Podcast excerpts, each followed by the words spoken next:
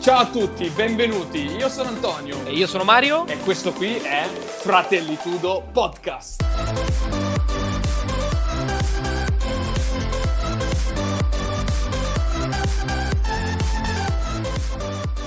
Ciao a tutti e bentornati in Fratellitudo Podcast. Questa è la terza puntata, oggi è il 4 aprile 2020 e l'argomento di oggi è Internet al tempo del coronavirus. Se pensiamo ad internet durante questo periodo di quarantena, sicuramente mi viene in mente la scuola. Perché mi viene in mente la scuola? È stata la prima, diciamo, attività ad essere stata chiusa in maniera definitiva da parte del governo, molto probabilmente fino ormai alla fine della, dell'anno scolastico e come sistema è stato anche il primo a doversi adattare a questa nuova, questa nuova realtà. Mario, tu hai sentito qualche critica, qualche mh, feedback da parte di persone, magari magari che eh, ti sono vicine, che parlano di scuola e didattica a distanza. Cosa, cosa mi dici? Innanzitutto, mia opinione personale, credo che la scuola non si sia totalmente adattata a questo che è il nuovo modello che probabilmente durerà fino alla fine dell'anno. Questo è quello che penso io. E poi soprattutto anche dal fatto che nostra madre, che è una maestra di scuole elementari, si, lam- si lamenta parecchio di questa tipologia di nuova didattica che si sta svolgendo all'interno appunto di queste aule digitali ormai. Io credo che in realtà, non, av- non essendo arrivata una direttiva generale, quindi una direttiva diretta da parte del um, Ministero dell'Istruzione, alle scuole ognuno un po' fatto il cavolo che gli pare, passatemi il termine. Quindi chi faceva lezione pomeriggio, chi faceva lezione al mattino, chi poteva non presentarsi, chi si doveva presentare, chi dava compiti e basta. Io credo che in realtà forse un qualcosa di più diretto sarebbe stato possibile, soprattutto per il fatto che in realtà internet dà la possibilità di farlo. Tu invece, Anto, cosa ne pensi? Allora, ho letto stamattina un articolo del Fatto Quotidiano che parlava di didattica a distanza. Un alunno su quattro non ha computer o internet. Ho fatto un ragionamento. Siamo nel 2020, più o meno tutti abbiamo accesso comunque a una rete di internet, una rete telefonica, una, una rete mm, comunque mh, mm, digitale. Mi viene difficile da pensare che veramente un alunno su quattro non abbia un computer, soprattutto perché veramente i prezzi si sono abbassati. Voglio dire, un computer adesso, un computer portatile forse con con 150 euro ti porti a casa anche un computer fascia medio-alta, gli abbonamenti internet costano praticamente poco e se tu non vuoi prenderti internet a casa ti puoi fare un abbonamento col telefono. Parliamo di compagnie telefoniche con, con 5 euro ti danno 50 giga di internet, quindi non ci sono scuse, sentirsi leggere notizie che parlano di eh, non hanno computer, non hanno internet, non hanno la possibilità di avere l'accesso alla rete mi viene veramente da pensare che c'è qualcosa che non funziona. Non ci siamo adattati o le persone persone non si sono adattate alla realtà che, circonda, che li circonda. Vuol dire che nessuno si è guardato attorno in questo, in questo periodo, in questi ultimi anni. Nessuno si è accorto che ormai per vivere hai bisogno per forza di un accesso digitale e un tool che è un computer per accedere digitalmente. Non basta il telefono o il tablet, ci vuole un computer. E parliamo veramente di una tecnologia che ormai non dico si possa definire preistorica, ma quasi, perché computer ci sono veramente anni. E tuttora leggere queste notizie mi, mi metto le mani nei capelli. Tu, tu che dici? Dici, è normale che non abbiano un computer a casa le persone? Sì, effettivamente parliamo del 25% di, della popolazione, è davvero, davvero strano. In realtà a livello di computer ci posso ancora ancora credere, nel senso che molte persone preferiscono magari, non lo so, parliamo di 600 euro di budget, 500 euro di budget, penso che preferisco comprare un telefono, perché se lo portano in giro ci fanno molte più cose, ma internet, io credo parli di banda fissa, perché chiunque ha, se ha un telefono ha un 3G, perché avere un telefono ormai se non hai internet diventa praticamente una piastra strada del bagno, quindi veramente puoi lasciarla lì e non farci assolutamente niente. Sì, assolutamente, assolutamente la penso come te. L'unica cosa che mi viene il dubbio, penso alle persone adulte. Un, un figlio di una persona, cioè di una coppia di adulti, avrà accesso a un computer eh, di un genitore, insomma, un computer familiare. Perché comunque se sei anche un giovane adulto e hai bisogno di un accesso bancario, non lo fai col telefono. Non riesci a fare tutto quello che puoi fare con un computer tramite servizio bancario e, e col telefono. È una cosa che non, non, non esiste. A meno che siamo rimasti rimasti ancora che tutti vanno fisicamente allo sportello eh, a parlare con l'omino in banca, però vuol dire che siamo veramente eh, in un, in, un, um, in un, film distopico dal mio punto di vista. Ormai hai bisogno per forza di un tool, sia un computer, che ti permette di accedere al, all'ambito digitale. Poi, che adesso ci sono diversi tipi di siti, perché bisogna anche parlare del fatto che non c'è stata un'unica direttiva su quale mezzo utilizzare per fare lezioni online. C'è chi usa Microsoft Teams, c'è chi usa Google Hangout, c'è chi usa Google Classroom, c'è chi usa quello e c'è chi usa quell'altro. Insomma, ci vorrebbe anche qui una sorta di direttiva nazionale, visto che comunque c'è un ministro, un ministro della, della, dell'istruzione, che, de- che, dica che tipo di eh, tool utilizzare. Se l'ha detto e l'ha scritto in un articolo, non l'ho letto purtroppo, segnalatemelo piuttosto, però da quello che vedo nella mia realtà, delle persone intorno a me, ognuno utilizza eh, dei tool diversi. Mia madre utilizza eh, Google Classroom, eh, la, la, la, moglie di un mio collega utilizza eh, Microsoft Team. Quindi do- dove sta la, la funzione se ognuno poi usa il suo tool e usa tool diversi e poi non funziona e poi non funziona quello e non funziona quell'altro? Non, non siamo pronti, non siamo pronti a questa, a questa realtà di, di, digitalizzazione. Vuol dire che c'è qualcosa che non va. Co- cosa c'è che non va? Le persone non sono state educate ad utilizzare il computer? Non penso, perché fin da quando siamo piccoli ci sono eh, corsi di utilizzo di computer, di pacchetto Office e quant'altro. Fin da quando ho, ne memoria io, si parlava di computer in televisione, si parlava di computer in qualsiasi ambiente. E ricordo ancora che c'erano le riviste, le riviste con i CD con, che ti insegnavano a utilizzare determinati tool. Quindi è, è successo qualcosa. Io mi immagino un genitore adesso eh, che ha un figlio alle elementari o alle medie, è un genitore che ha più o meno, quanto può avere, dai 35 ai 45 anni, ipotizzo. È un genitore che ha vissuto appieno, appieno l'evoluzione tecnologica. Mi sembra strano che non, non ci sia questo adattamento alla, alla realtà della, della digitalizzazione. Io credo proprio che tu cioè, abbia centrato il punto, nel senso che le persone che non hanno accesso al PC sono i giovani adulti, quindi quelli che stanno intorno alla trentina, quarantina d'anni, perché hanno vissuto appieno appunto quello che è la digitalizzazione, ma hanno vissuto anche tutto quello che è al centro del, dell'evoluzione, quindi dal passare da un computer molto grande a un computer molto piccolo fino a definire al smartphone. Per loro lo smartphone secondo me è il punto massimo della catena con il quale in realtà vedono che riescono a fare assolutamente assolutamente tutti, quindi non hanno bisogno più di avere il vecchio obsoleto computer. Mentre invece magari le persone più giovani che, che nascono direttamente con lo smartphone invece hanno la possibilità di riscoprire il computer, però in realtà devono comunque essere, tra virgolette, educate in questo senso. E questa è l'unica cosa che mi viene in mente, mentre invece le persone più anzianotte, tra virgolette, quelle che invece magari da giovani non avevano la possibilità di avere un computer, è molto più probabile che abbiano un computer. Cioè, io la vedo in questo senso.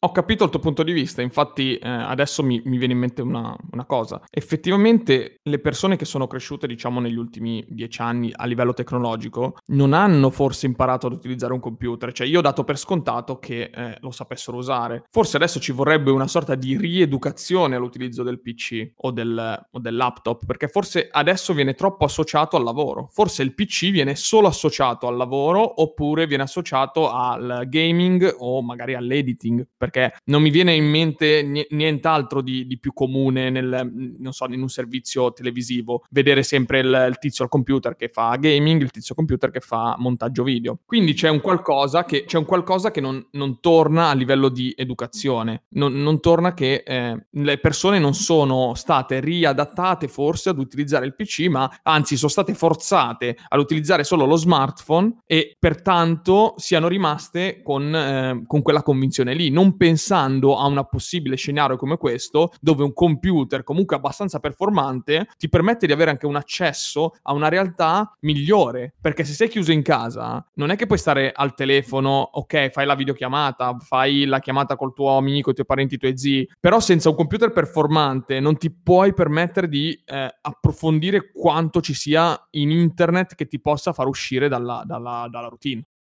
Esatto, esatto, quello che quello che intendevo, cioè magari associano la vista del computer so solo con qualcosa di professionale e quindi in realtà la loro idea è: "Il computer mi serve per lavorarci, fine", e allora lo utilizzano solo per quello. E invece mi riallaccio un po' al discorso che facevi sulla parte idea tool, non tool a livello informatico, a livello, ehm, di istruzione, è esattamente quello che intendevo dire, cioè il ministro dell'istruzione, nonostante la situazione comunque è stata grave sin dall'inizio dall'inizio e si è capita sin dall'inizio che si po- sarebbe protratta molto a lungo, non ha dato un'indicazione fissa sul dire ragazzi o, o si fa così o non si fa così. Questo lasciare questa cosa passiva, tra virgolette, ha fatto sì che in realtà la gente facesse un po' il cavolo che gli pare. Ed esistono un sacco di tool, esistono un sacco di metodi, ma anche banalmente se pensi, io penso al mio lavoro, tutte le volte che bisogna fare magari una riunione, è difficile che tutte le persone siano lì e che quindi tutti possano essere presenti sul posto,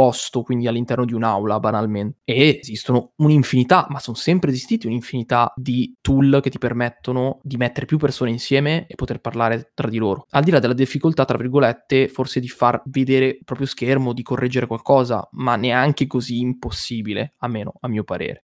Ti confermo che funziona utilizzare tool che ti permettono di parlare con più persone, perché nel mio lavoro, essendo dislocati da remoto più persone, il mio team è tutto dislocato in remoto, noi ci sentiamo soltanto tramite appunto conferenze. Utilizziamo appunto anche per citare un tool, utilizziamo la Webex che è sponsorizzata da Cisco, che ci permette di creare delle aule, insomma, su internet per parlare tra di noi. Funziona fino a un certo punto, comunque la rete di internet in Italia sappiamo com'è, quindi alle volte ad esempio quando sono a casa mia non funziona molto bene, ogni tanto salta, ogni tanto non va. Quando sono in giro in macchina che mi connetto per fare la video, l'audioconferenza, eh, salta perché in autostrada alle volte non c'è la rete, c'è la, c'è la galleria e quindi mi faccio delle domande e dico ma com'è possibile? Siamo nel 2020, io ho un'audioconferenza su internet col telefono importante per lavoro, sono in autostrada, passo sotto una galleria, salta tutto. C'è qualcosa che non va. Quindi nonostante i mezzi ci siano, funzionino anche bene, è un sistema che ancora non si è adattato, perché allo stesso modo alcune persone quando si fanno queste videoconferenze, queste audioconferenze, viene sempre detto quando c'è uno speaker, tutti gli altri mettano il muto sul telefono in modo che non, non disturbino l'audio e puntualmente qualsiasi riunione venga fatta,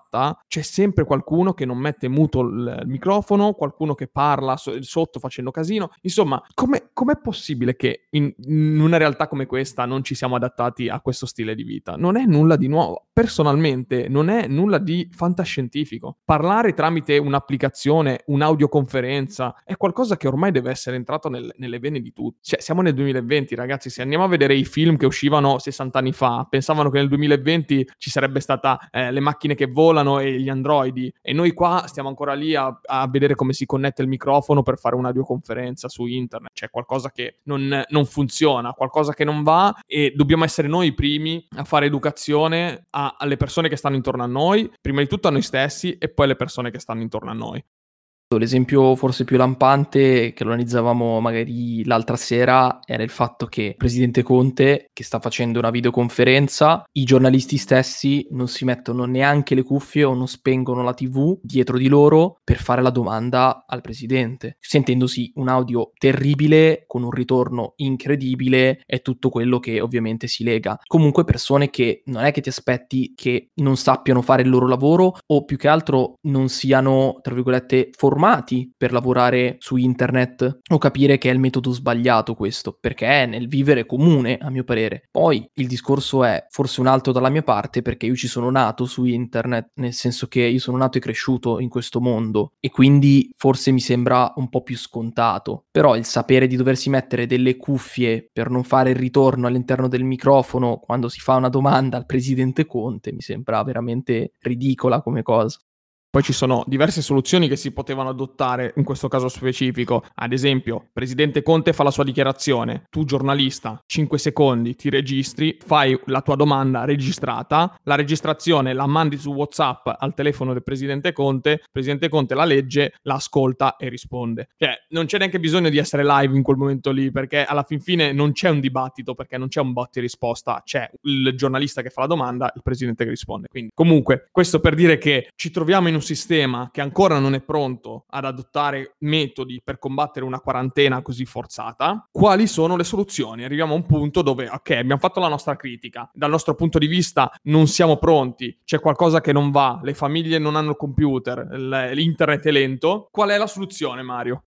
La soluzione non ce l'ho io, onestamente parlando, perché anche lavorativamente non funziona la parte di smart working fino a un certo punto. Se vogliamo parlare anche di questa cosa qui, secondo me è molto importante. Quindi lo smart working dipende, dipende se funziona, dipende se non funziona dal luogo di lavoro tuo personale. Cioè, quello che intendo dire è, se il tuo luogo di lavoro è un luogo fisico nel quale tu devi mhmm, andare lì a lavorare perché banalmente, non so, sei un carrellista, sei uno scaffalista, eccetera, ovviamente lo smart working per te non può funzionare. Ma se sei un lavoro misto, secondo me non funziona uguale. Quindi, nel senso, tu ti rechi in ufficio per lavorare su internet. Lo smart working potrebbe non funzionare uguale, per il semplice fatto che le risorse che tu hai magari in ufficio ti servono fondamentalmente totalmente. Mentre invece quello che può funzionare, secondo me, è che la pandemia, tra virgolette, in questo senso mi ha aperto gli occhi, è quando il tuo luogo di lavoro è fisicamente direttamente internet, ok? A quel punto lì fare smart working, a parte che probabilmente non, non, è, non c'è differenza, perché lavoravi da casa prima, lavori da casa tuttora, fare smart working allora funziona. Tu invece, Anto, smart working, dimmi cosa ne pensi.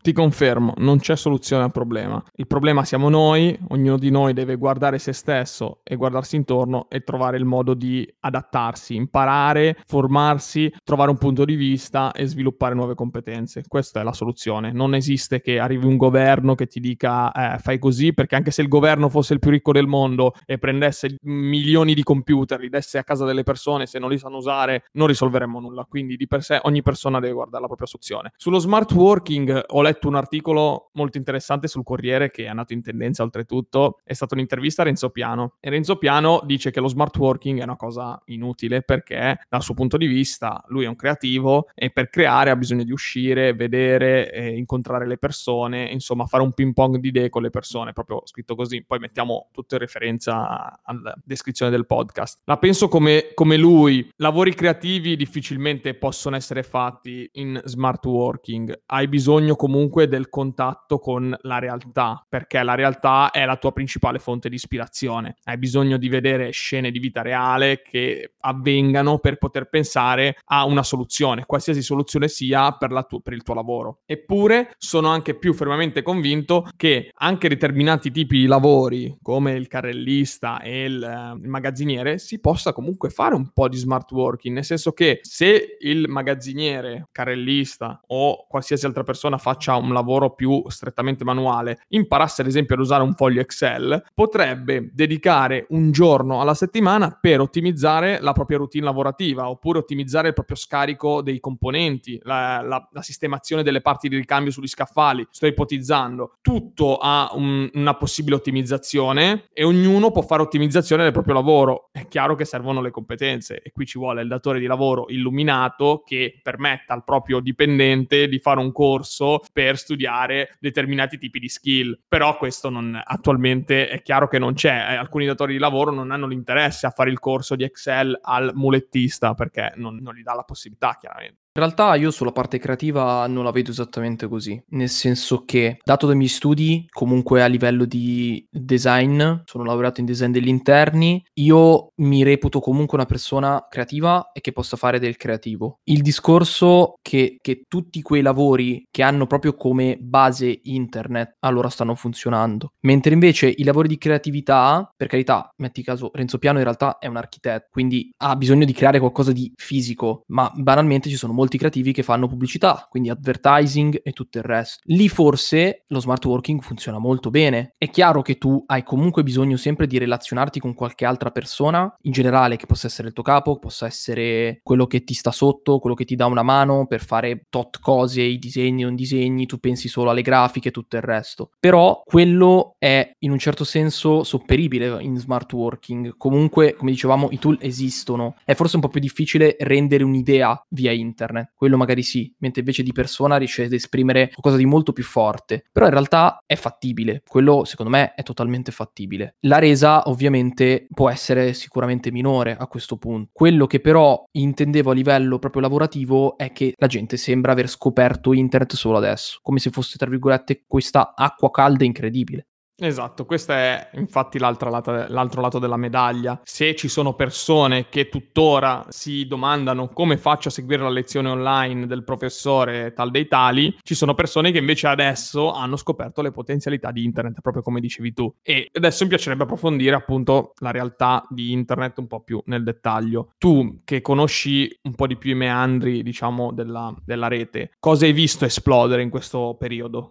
Io innanzitutto ci tengo a precisare come ho fatto all'inizio, io ci sono cresciuto all'interno di internet, è un po' la mia seconda casa, perché dovunque e comunque è sempre stata parte della mia vita, nel bene o nel male. Quello che ho visto tantissimo esplodere all'interno dei social soprattutto è il fatto che le persone abbiano scoperto il poter vedere o comunque il poter star vicino alle persone che frequentano, alle persone cui vogliono bene attraverso internet. Quindi quello che possa essere banalmente una videochiamata chiamata di WhatsApp, una chiamata internet, software in generale che possono essere anche di chiamate tipo TeamSpeak, Discord, eccetera. Vedere proprio la gente che si esaltava e diceva cavolo, posso fare questo, questo e quest'altro. Comunque, anche se siamo molto distanti, siamo molto vicini. Ma siamo, ripeto, siamo nel 2020. Queste cose qui esistono da una vita. Io mi ricordo ai tempi, parlo banalmente perché sono un videogiocatore, però parliamo di tempi in cui avevo 14 anni, 13 anni, in cui ero su TeamSpeak TeamSpeak tutte le sere a parlare con i miei amici, che in generale giocavamo assieme e quindi stavamo molto vicini. E anche per questo, banalmente, molte volte sei stato preso in giro e sei stato trattato male dicendoti che era la persona, che era la cosa sbagliata, ok? Questo ho visto molto molto di più e in un certo senso mi rallegra il fatto che le persone abbiano, tra virgolette, scoperto internet, capire che non è un brutto posto, che non è il posto malvagio. Però, dall'altro lato, mi fa un po' strizzare l'occhio, nel senso dire, ok, però adesso qual è il prossimo prossimo passo? Non lo so, non mi convince che queste persone, secondo me, poi non torneranno indietro una volta finito tutto.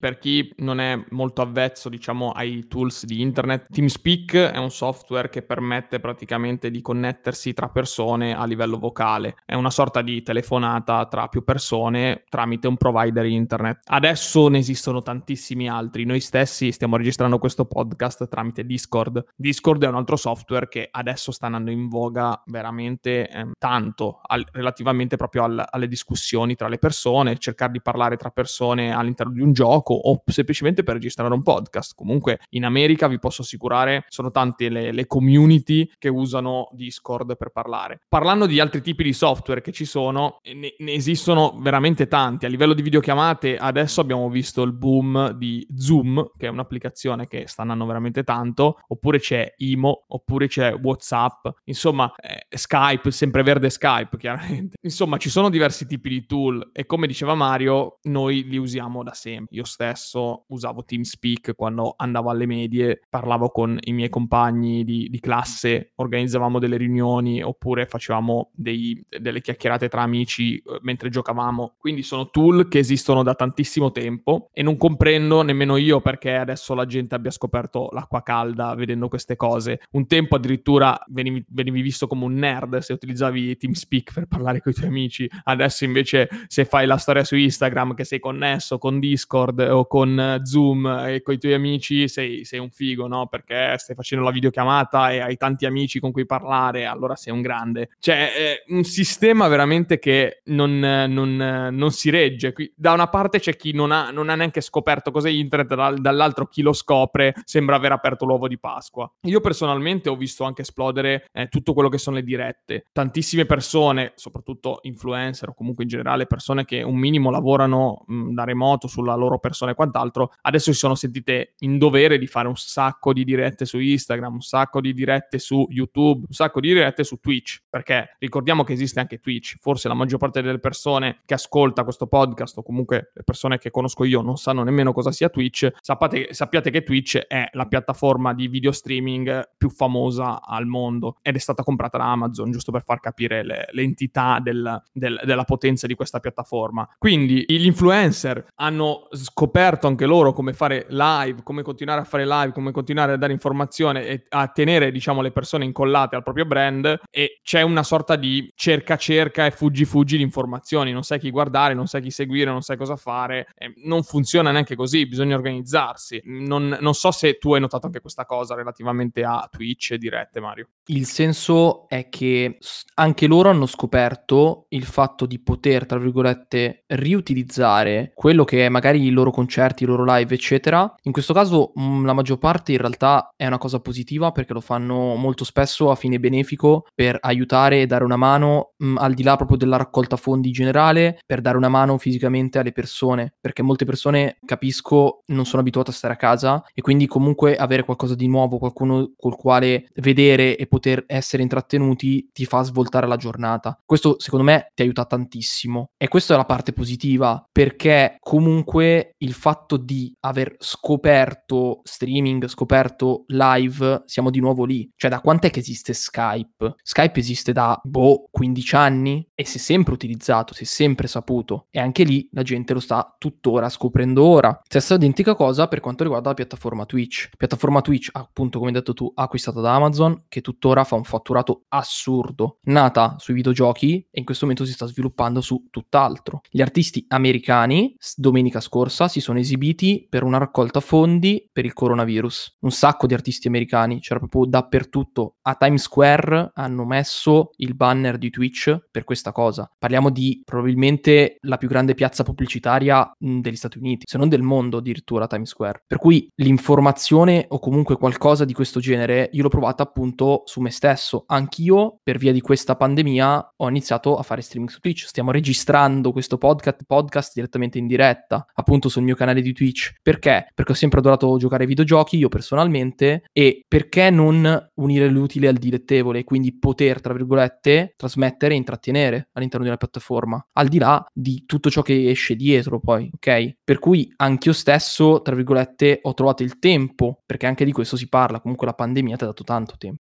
Sento che abbiamo snocciolato diversi tipi di punti di vista sulla realtà attuale, sulla critica, insomma, alla, ad internet ai tempi del coronavirus. Adesso penso sia il momento per dare qualche consiglio ai nostri ascoltatori. Perché ci sentiamo di dare un consiglio? Siamo delle persone che sono cresciute con internet, l'abbiamo già detto, e usufruiamo di questo mezzo tutti i giorni. Mi sento veramente di eh, poter consigliare a tutti, appunto, determinate cose. Primissima cosa, se lavori da casa in smart working, cerca di crearti crearti un ambiente dedicato al lavoro. So che dipende ognuno da che tipo di casa abbia, quanto spazio hai, però il mio consiglio è se lavori in smart working, creati una stanza o un ambiente dedicato solo al lavoro. Quindi la stanza scrivania per lavorare, la cucina solo per mangiare, il salotto per guardarti le, la TV, per guardarti serie TV, insomma, per rilassarti. Questo ti permette di staccare mentalmente anche se non sei in ufficio, anche se non sei a lavoro, ti permette di staccare mentalmente dalla tua tua routine, altrimenti ti trovi a guardarti fuori dalla finestra che sono le 18 di pomeriggio e non sai cosa è successo, come, co- come, ci sei arrivato, non hai fatto pausa, non, non sai come ti chiami. Quindi questo è il primo consiglio. Secondo consiglio che voglio dare, scoprite Discord, scoprite TeamSpeak. Sono tools veramente gratuiti che ti permettono di connetterti con delle persone, con un audio, puoi scaricare l'applicazione di Discord sul telefono, di ai tuoi amici di connettersi e vi mettete a parlare. Parlate tramite un'applicazione che regola regola l'audio direttamente, può tenere tantissime persone all'interno di un canale e non ha i classici problemi che ha WhatsApp o che ha qual- qualsiasi altro tipo di applicazione che viene utilizzato principalmente. Quindi Discord vi consiglio di andarvela a cercare. Altra cosa, vi consiglio anche di iniziare a guardare un po' più intelligentemente le varie piattaforme di streaming, Netflix, Prime Video, Twitch TV, qualsiasi cosa ci sia, usatela per fare della formazione. Cercate qualche documentario interessante che vi possa aiutare magari a a comprendere di più anche la situazione attuale, oppure se vi interessa qualche fatto storico, andatevi a rivedere qualche documentario su qualche fatto storico. Certo, le serie TV e i film aiutano a distrarsi, però non deve essere il, il, il fuoco principale della nostra giornata, altrimenti rischiamo di vanificare veramente le, le, le potenzialità che questa quarantena ci sta dando, la possibilità comunque di formarci. Non so, Mario, tu hai qualche altro consiglio da dare, eh, visto che comunque navighiamo su internet e sappiamo un po' di più di queste cose.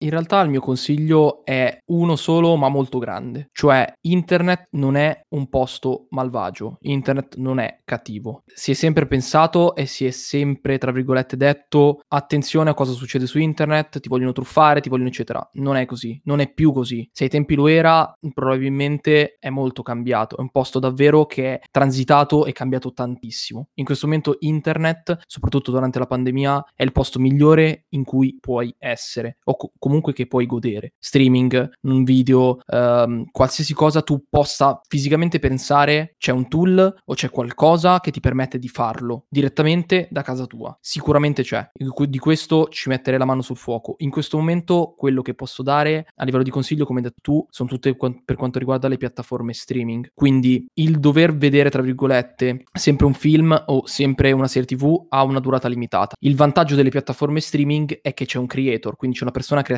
che tutti i giorni si inventa qualcosa, tutti i giorni cerca di darti un contenuto nuovo che possa formarti o che possa farti divertire, dipendentemente da quello che vai a cercare. Come nella prima puntata abbiamo detto, all'interno dei podcast c'è di tutto, identica stessa cosa all'interno di internet, c'è tutto, c'è tutto ciò che tu possa cercare, soprattutto anche a livello di formazione, quindi di crescita, cioè sostanzialmente tu sei fermo per via mh, della, della quarantena, della pandemia, non puoi lavorare, eccetera, non puoi andare a scuola, ci sono ok le video lezioni, ma tu personalmente puoi fare tantissime cose per formare te stesso. E internet in questo ti dà 100% a sua mano, perché internet non è un posto malvagio.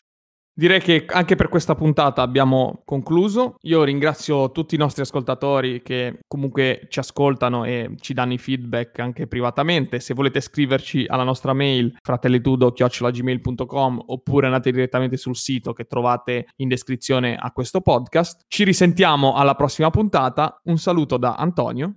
E un saluto da Mario.